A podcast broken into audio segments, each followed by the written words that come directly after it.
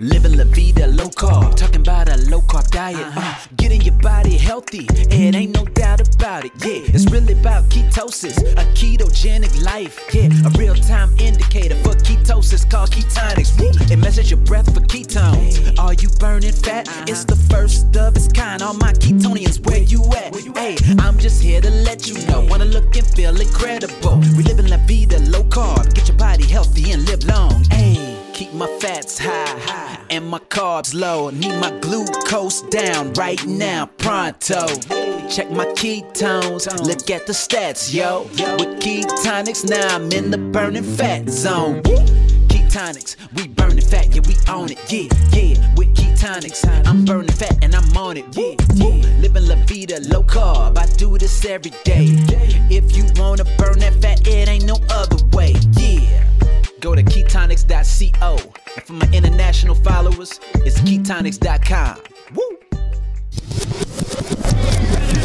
Uh, living la vida low carb. This show is changing lives. We talking about your diet, trying to get you feeling right. Cut up them avocados, fry some eggs. Time to explore the longest running health podcast, hosted by Jimmy Moore. Time to give up the crappy garbage. We're getting into ketosis. Every day is a new step to your goal. Yeah, you're getting closer, motivated and focused. Don't stop, just go. Time to get inspiration from the Living La Vida Low Carb Show. Hey, the Living Low Carb Show.com.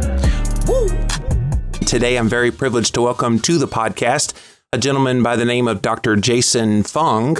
And uh, he earned his medical degree at the University of Toronto, where he also completed his internal medicine residency before heading to the University of California, LA, for his fellowship in nephrology. He's currently practicing as a kidney specialist in Toronto, and during the course of treating thousands of patients, it's become very clear to Dr. Fung that this epidemic of type 2 diabetes and obesity has been getting worse and worse, and the prevailing dietary recommendations of cutting fat and calories is clearly an ineffective strategy. So he founded the Intensive Dietary Management Program to provide a unique treatment for focusing on type 2 diabetes and obesity.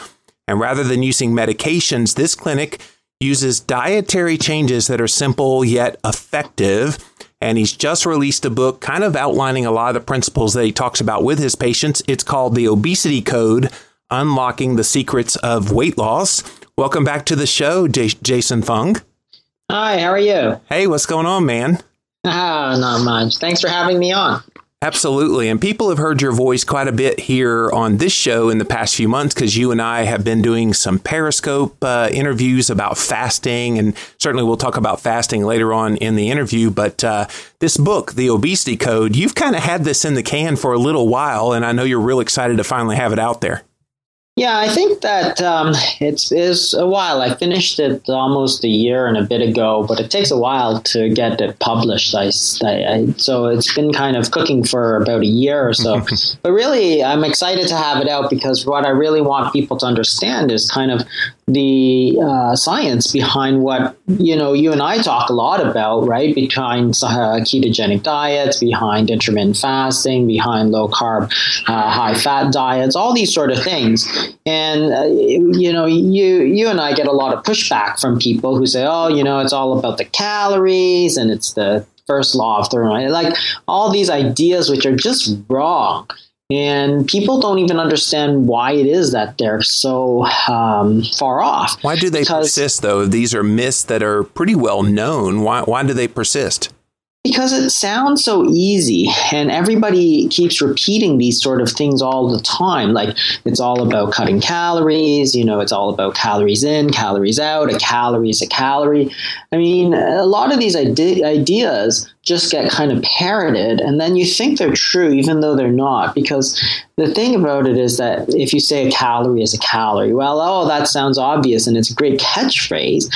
But the problem is that it's not really true at all for example, if you take a calorie of bread and a calorie of butter and you eat them, the metabolic effect on our body is completely different and it's easily measurable, right? We can measure it and we've known it for at least 50, 80 years that that metabolic effect is completely different. So why would we expect that the effect on our body is the same because because the, the the, the the insulin and the hormone changes from those foods are completely different. You get these kind of crazy crazy ideas from these calorie people because if you think it's all about the calories, then you could say, oh well, you know, you could eat that plate of cookies for dinner yeah. instead of a salad with grilled salmon and olive oil because they're the same number of calories, so they'll be equally fattening, right? And anybody who looks at it would say, wow, you're crazy, right? If you eat a plate of cookies for dinner every night, you are going to gain weight. If you eat a salad with salmon every night, you are more likely to lose weight. So even though they're the same calories, the effect on our body is completely different. And this is not a new idea, of course, right? If you asked your grandmother or your great grandmother and you said, Well, I'm going to eat this uh, plate of cookies for dinner, she'd say, You're crazy, right? You're going to gain weight, right? You got to cut out sugar. You got to cut out the starchy foods. You got to stop eating snacks and cookies if you want to lose weight, right? And it turns out that she knew more about that than all these kind of modern so called scientists. And, uh, you know, the other thing I say is that the proof really is in the pudding. Because for the last 40 years at least, you know, since the 1970s, we've said it's all about calories and cutting fat and cutting calories. And this is the whole problem was that when um, when we decided that dietary fat was the main cause of heart disease, which isn't really true, there was really no evidence behind it, then we had to come up with a reason why we had to switch away from those dietary fats, right? And the problem is that you really can't go up on dietary protein uh, alone. It's very hard to go up to 50, 80% protein diets because if you eat meat, for example, uh, you generally have protein with fat. So if you eat less fat, you wind up eating more carbohydrate, right? We're not talking about cabbage here. We're talking in, in, in the United States and Canada about bread and pasta. So the, the base of that food pyramid that I grew up with was bread and pasta. That and, and, and we're told, right, to eat it five, six times a day, right? Not just a little bit. We should be eating it all the time. So as a means of controlling blood sugar, which is ironic to me. Well, exactly. It is. It is actually exactly the wrong thing to do. And so, it, you know, this book really explores some of the, you know, the history and the ideas that how, how these kind of ideas came to be, but why they're really just not correct. Um, but it all stems from those sort of root things. One is the kind of fear of dietary fat, and then that kind of played right into this whole calories in, calories out idea because you can't say eat more carbohydrates uh, and eat less fat and then say, well, carbohydrates are fattening, right? right. You can't say that car- carbs like bread. So let's say bread, the you know the base of the food pyramid. You can't say bread is really healthy because it's low in fat, and at the same time, bread is very unhealthy because it's going to make you fat, right? So those two just don't jive. So then you had to turn all those kind of fattening carbohydrates into the sort of healthy whole grain. And that's kind of where where we got this idea from. Well, and we've even given a free pass to sugar for many years uh, for the same reason. Oh, it's low calorie, it's very low in fat. Coca Cola is fat free, Jason. Did you know that? and so, so people would say, oh, 100 calorie of uh, a little can, a little miniature can, 100 calories of Coca Cola. That's okay within a part of a balanced, healthy diet. Um, but that's when you predicate everything on calories, and it's kind of where that whole system breaks down. Yeah, exactly. And the other thing is what you're saying this whole idea of a balanced diet, right? Where everything has to be in balance. And it's kind of silly because it's, um, you know, I don't really care if they're balanced. What I want to know is it healthy or unhealthy, right? So it doesn't matter if it's balanced or not. So at the same time that they can throw fat into, you know, say you should eat very little, very little fat, right? That's not balanced either, right? When we started telling people to eat ultra low fat diets when they had their heart disease, that was not balanced, right? But they didn't care about that, right? Now you say, oh, low carb. is like, oh, that's not a balanced diet. Well, you know, how can they play it both ways, right? Yeah. You know, on the one hand, fat gets, you know, uh, gets to be knocked down to zero. At the same time, you know that there are essential fatty acids, but yet no essential carbohydrates, right? It, it seems, you know, all these kind of things are just ridiculous. Like there's so many kind of ridiculous sort of nutritional myths out there. Well, but I, I do love the work that you're doing and many others in this community are doing, kind of shifting the, the focus away from this whole energy balance uh, calorie hypothesis, or as you call it in your book, deception. I love that word. Uh, more on to the hormonal impact that these diets are having. And I think if we eat to our hormones, specifically insulin, uh, a, a low insulin diet to me sounds a whole lot better than low calorie, even low carb. Yeah, exactly. Because there's other things that impact the insulin other than these uh, carbohydrates. And that's one of the things that always gets kind of leveled as criticism against the low carbohydrate community. Um, and I think it's valid to some degree because there are uh, whole communities of people who eat very high carbohydrate uh, diets. You know, people look at the studies of the Kitavans, people look at, say, the Okinawans who ate a lot of sweet potato. It was like 60, 70, 80% carbohydrate diets, yet those Okinawans were some of the healthiest people on earth. So they'd say, well, look, you can eat carbohydrates and still be very healthy. And the funny part about the Kitavans, for example, and they're also eating a lot of these kind of unprocessed uh, whole foods. Turns out a lot of them are carbohydrate containing foods, sure. So they're about 70% carbohydrates, but look at their insulin levels. When they measured their insulin levels, they were extremely low. In fact, they were at the fifth percentile. So when Dr. Lindeberg compared it to his native Sweden, the Kitavans kind of had lower insulin levels than 95% of the population. Yep. So that's why there was no obesity because their insulin wasn't high. So you have to look at some of these other factors that contribute to the insulin other than just the carbohydrate. So, you know, we have to take the, the, the kind of, um, it's not all just carbohydrates, right? Other things affect it. So you have to look at the insulin resistance, which I think is really the major player these days in terms of uh, causing our insulin levels to go up. Yes. But also things such as fiber, the role of fiber, vinegar, and animal proteins and vegetable proteins. All of them play a role. And some of them, for sure, don't have a lot of uh, data behind it, but we can't just say, well, let's just ignore it, right? So we, we do have to have a kind of more comprehensive theory of obesity than simply carbs, insulin, obesity, right?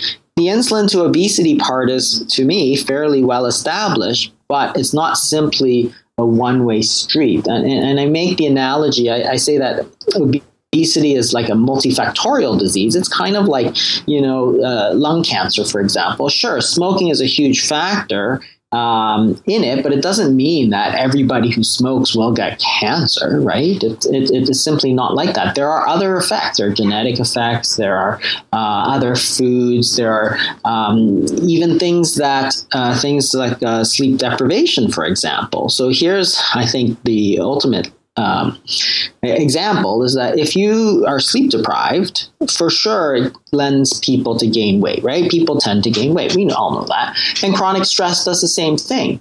Yet there's no calories in sleep deprivation and there's no carbohydrates in sleep deprivation, right? So if your entire theory of obesity lies with reducing carbohydrates, then how do you explain sleep deprivation? Or if your if your entire theory of obesity depends on calories, well, how do you explain sleep deprivation, right? And yet you, you simply can't ignore it because we all know it's true. The studies are there.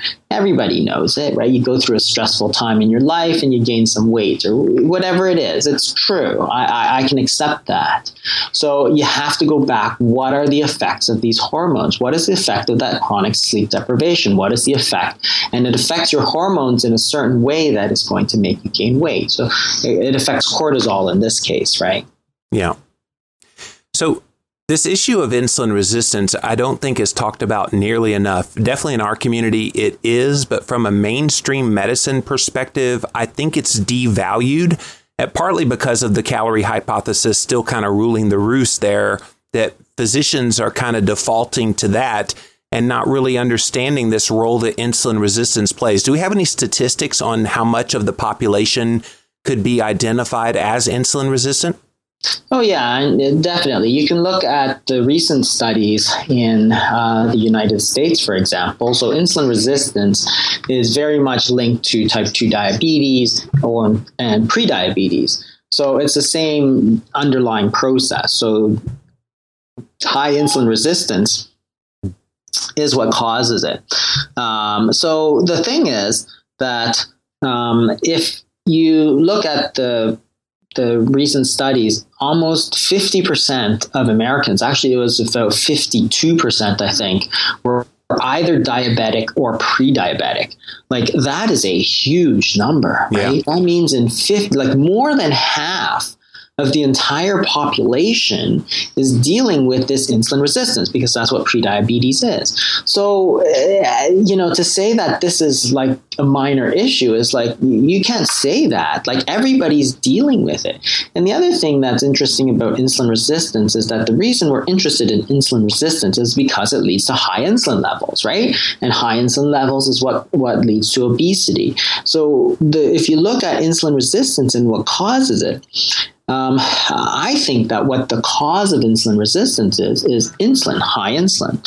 So that sets up a vicious cycle because you can see that if your high insulin levels leads to high insulin resistance, but high insulin resistance leads to high insulin levels, now you've got a vicious cycle, right? High levels leads to resistance, resistance leads to high levels, which leads to more resistance. And you go round and round. Yep. What happens is that the longer you go around that cycle, and this is for decades for most people, right? The harder it is to break that cycle because it's self reinforcing. It's a vicious cycle, right? In which case, you, you have to do something more drastic. And what it leads you to is the fact that people who have been overweight for a long period of time are going to have a much harder time to lose weight because they've been going around that cycle because that cycle is perpetuating itself. So if you change your diet, your diet hasn't isn't the major cause of your high insulin levels. So you have to treat that insulin resistance cycle, not your diet, because that's your major problem. And so what, what's interesting again, I think, is that it, this sort of hypothesis gives you an explanation of how obesity is really a time dependent phenomenon because it depends on this vicious cycle. Whereas the calories or even the carbohydrate hypothesis says that if you gained weight, you know, two weeks ago, you should have the same uh, difficulty as losing weight as somebody who's been obese for 35 years. But everybody knows that's not true. Right one who's been obese for 35 years just has a lot harder time losing weight right? And yet the person who's been overweight for a week and a half says, ah, you know, I lost the weight. Well, why can't you? Like that's ridiculous, right? So that's why some of these theories we really have to go back and really kind of um, rework some of these theories to really understand how to explain some of these phenomena that we're seeing, like the time dependence, like the insulin resistance, and all that kind of thing, because it plays a huge role in in in you know obesity. If you're a fan of fat, then you need to try the F Bombs. Go to jimmylovesfbomb.com, enter the coupon code jimmylovesfbomb, and you'll get 20% off of your first order. So, what are these F Bombs? They are nut butters, and they have incredible combinations of coconut and macadamia nut, macadamia nut butter, and my favorite is salted chocolate macadamia nut butter. They also have several oil blends, including the house blend, the MCT oil, as well as coconut oil. If you want your fat on the go, then you need to check out jimmylovesfbomb.com. And once again, use the coupon code jimmylovesfbomb. You'll get 20% off your first order. jimmylovesfbomb.com.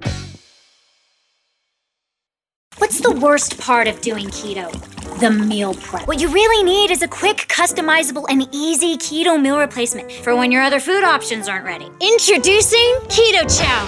It's the fully customizable meal replacement that makes keto easy. Keto Chow takes just seconds to prepare. Add the fat of your choice, a scoop of Keto Chow, water, and shake.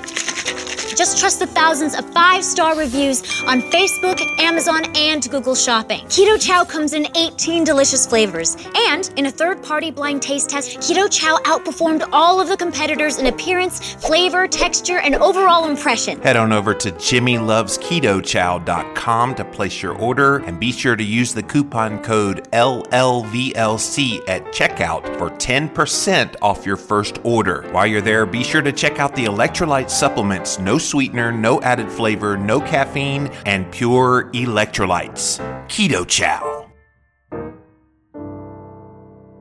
Do you think part of the problem with this issue regarding obesity is the obsession over weight loss rather than looking at what the underlying causes are that could make them healthier, which has a nice side effect known as weight loss?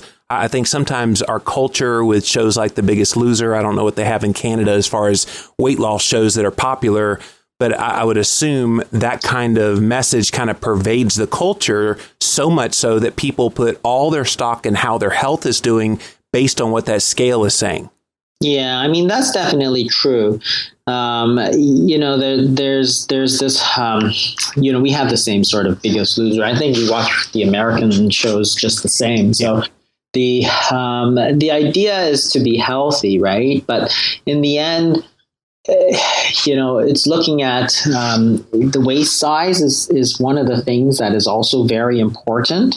And um, if you look at um, studies of weight, for example, the visceral fat we know is much more dangerous than the subcutaneous fat. So the fat that's carried in the organs, around the organs, for example, uh, which is carried kind of in the belly, is much more dangerous uh, to people than fat that's carried kind of under the skin unfortunately, the, the majority of obesity that I see, which is in older people, tends to be carried uh, in the central area. So it's something called central adiposity uh, or truncal obesity. Um, it's basically the same idea, right? It's the, the fat that's carried in your in your um, uh, abdomen that's more dangerous. So you can use a rough um, rule of thumb. You can you can check your height versus your waist and if your kind of height is over two times your waist size, then that's probably close to where you want to be. Um, unfortunately, most of us fall far, uh, you know, above that sort of thing. But it, it, gets back to the idea that it's really the the um, the waist that's uh, that's more important than the uh, than the overall weight and that overall weight is so predicated on so much more than just your diet. If I get one email that's common amongst a lot of the ones I get, Jason, it's this. It's where people say, Hey, I'm doing everything right in my diet. Everything's just perfect. I've been exercising even. I feel great number blood numbers all look good but i'm just not losing weight and even sometimes gaining weight. So that's when i usually ask them about stress levels and sleep and some other lifestyle factors that i think people don't put enough stock in when it comes to trying to unlock this obesity code that you talk about. They forget about the lifestyle factors mattering as much as the diet Oh, absolutely. And I see this all, all, the time. We get these patients with chronic pain syndromes and fibromyalgia, where really their main problem is all that cortisol or stress hormone. And they really just can't figure out why they can't lose weight.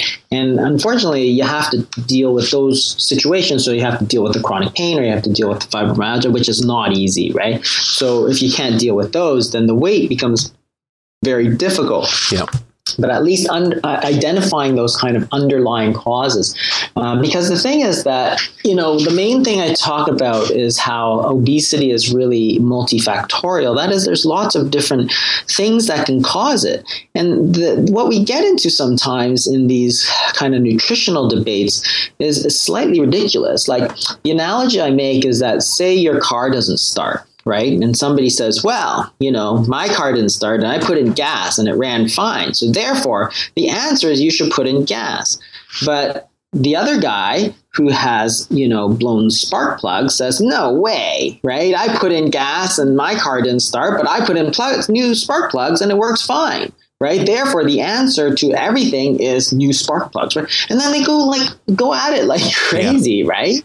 And it's like, okay, well, you're both right and you're both wrong, right? You're you're right in your own situation, right. but you can't acknowledge that it's a different problem for the other guy, right? So you know, I don't understand. I don't know why we don't kind of see that in nutrition. That yes, one person's problem is going to be sleep deprivation.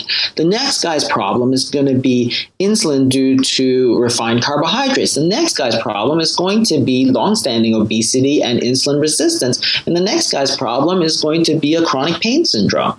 And and each of these will require a different treatment because there's just different um, there's just different uh, problems here. Yeah. So, uh, as you know, I've been doing some fasting experiments in the past few months, and one thing that I've noticed doing some of these, uh, because I have pretty bad, significant uh, insulin resistance myself, is it seems like uh, with the insulin resistance, you have a lot more susceptibility to stress resistance as well, where the stress tends to hit those people especially hard. Is there any research about that? Um, I think that there's very little research actually, because this whole uh, idea of stress and cortisol, we know it is important because, for example, we can use a synthetic form of cortisol, which is a drug called prednisone. We give it people, people gain weight, right? Therefore, we know excessive cortisol really causes weight gain. But because of this whole kind of 50, 40, 50 years of calories in, calories out, nobody's really taken it seriously. So there's really just not a lot of research. There's a little bit of research, like for example, at UCSF, there's some people who are looking at mindfulness meditation and showing that you can reduce cortisol levels because meditation is one of the very kind of old time tested kind of stress relievers. And the thing is that you can actually then correlate that to lesser abdominal obesity, which is great. So there's there's an example where you have an intervention which is targeted at stress reduction and you show the weight loss, which is great. But there's not very many of these studies, and most people don't take it seriously. And, uh, you know, the thing is that most people say, yeah, yeah, yeah, I should you know, relax more or whatever, and then they sit in front of the TV, and it's like, okay, that's not relaxing, right? uh, relaxation is an active process, right? You have to do something. It's like yoga, it's like Tai Chi, it's like going out and talking to friends, it's like religion, it's like prayer, all these sort of things. It's not sitting in front of the TV. yeah. everybody thinks is is actually relaxation. For sure. Well, we're running out of time. I want to make sure we hit on um, the next project that you're working on because this book the obesity code is doing very well right now but in there a lot of people were like well is there a lot of information about fasting? Because that seems to be kind of what you're known for dr fung. And so uh, you did include an appendix b in there which is a practical guide all about fasting uh, but it just merely scratches the surface and there's so much more that you want to share out there about it that uh, you and I actually decided to collaborate on a book that will be coming out in November called Fasting Clarity. Can you tell people kind of what they'll see differently in that book from what they might have seen in the obesity code? Yeah, I mean, it's kind of a continuation. So it really worked out uh, well because the um, obesity code is really talking about science and kind of the underlying causes of obesity, causes of weight gain, and introduces the idea that fasting can help break that kind of insulin resistance cycle.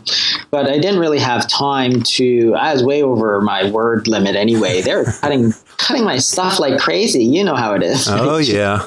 I was like, oh man, there's a ton of, there's a bunch of diagrams I thought were very nice and help people understand. And every other time they're like, we got to cut it, we got to cut it. I'm like, oh, okay. So unfortunately, there wasn't room to put in all the information that we had uh, about fasting and a lot of the physiology, the history, and really the practical tips about yes. what to expect, how to do it properly, uh, what the danger signs are, um, who shouldn't be doing it, you know, all these sort of things. Because there are problems that come up with fasting. There's no doubt. Hunger, for example, people always worry about getting hungry, how to deal with that. People worry about muscle loss. People worry about there's headaches. People get all kinds of problems. So we have all of that in Fasting Clarity. And um, I think that that's going to be a really important book because, um, as, as you know, there's really not anything out there that's a kind of how to guide of how to do it with this. This is going to be like the definitive guide, as you say, it's really going to lay out everything you really need to know because there's like so little information out yeah. there. Like people, and, and, and people said the same thing to me, which is when, when we were talking, right? You know, people would come up to me and say, you know, where can I find more information? I'm like, well, you know, you could go to my website. That's probably like the only place you'll find anything, right? Yeah.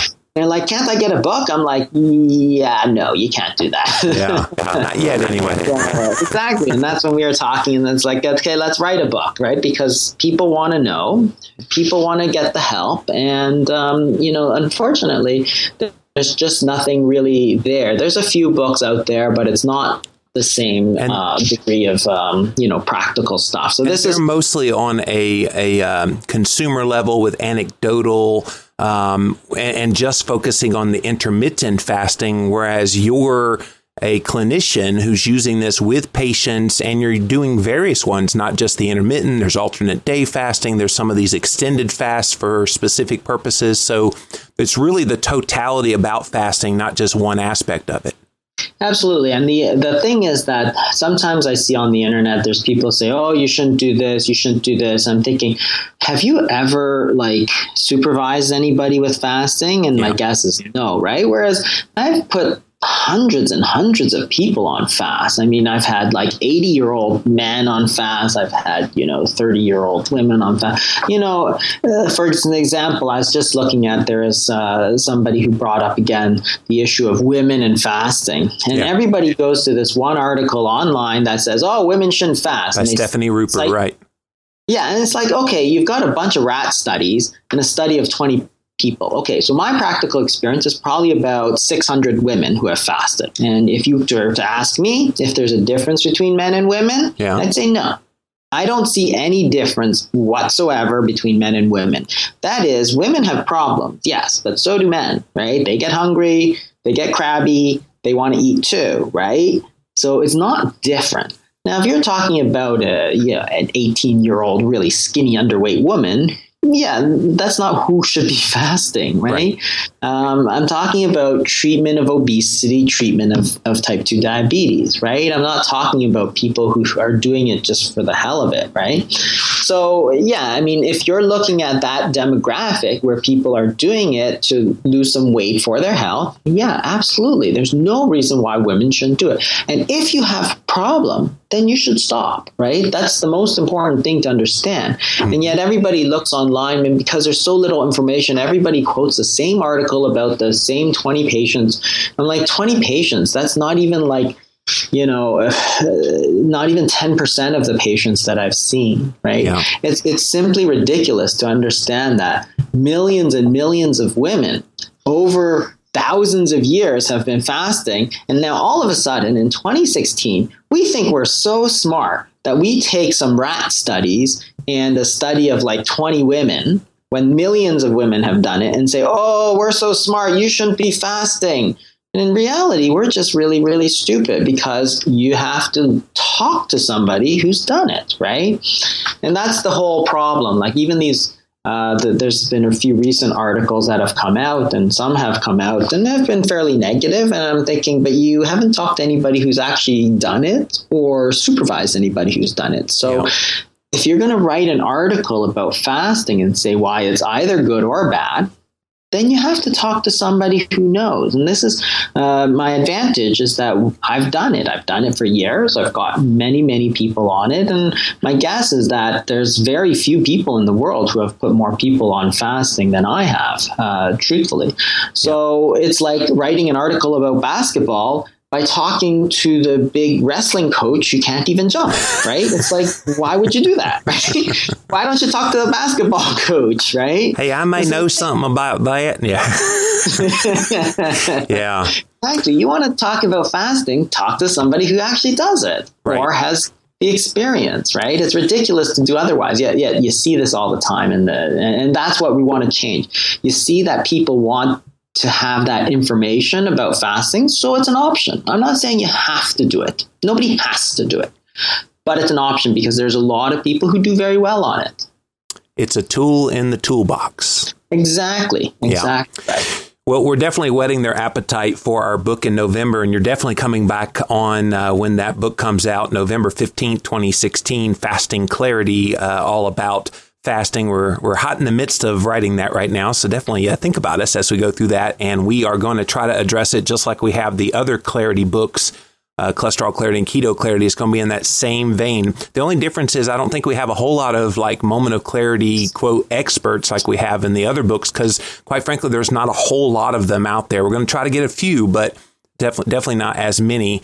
Uh, Dr. Fung is the expert, and uh, and then I'm doing my own experimentation and sharing how this all c- kind of fits together. So looking forward to sharing that, Dr. Fung. Again, his book that we talked about earlier, The Obesity Code, Unlocking the Secrets of Weight Loss. We'll have a link to it in the show notes section at the livinglowcarbshow.com.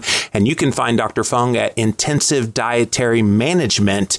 Dot com. Well, Jason Fung, thanks so much for joining us again here today on the Living La Vida Low Carb Show. Thanks, Jimmy. Uh, living la vida low carb. This show is changing lives. We talking about your diet, trying to get you feeling right. Cut up them avocados, fry some eggs. Time to explore the longest running health podcast, hosted by Jimmy Moore. Time to give up the crappy garbage. We're getting into ketosis. Every day is a new step to your goal. Yeah, you're getting closer, motivated and focused. Don't stop, just go.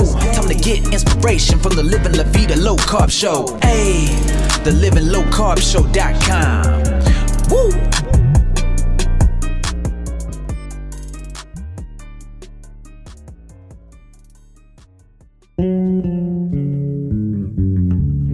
Disc of light.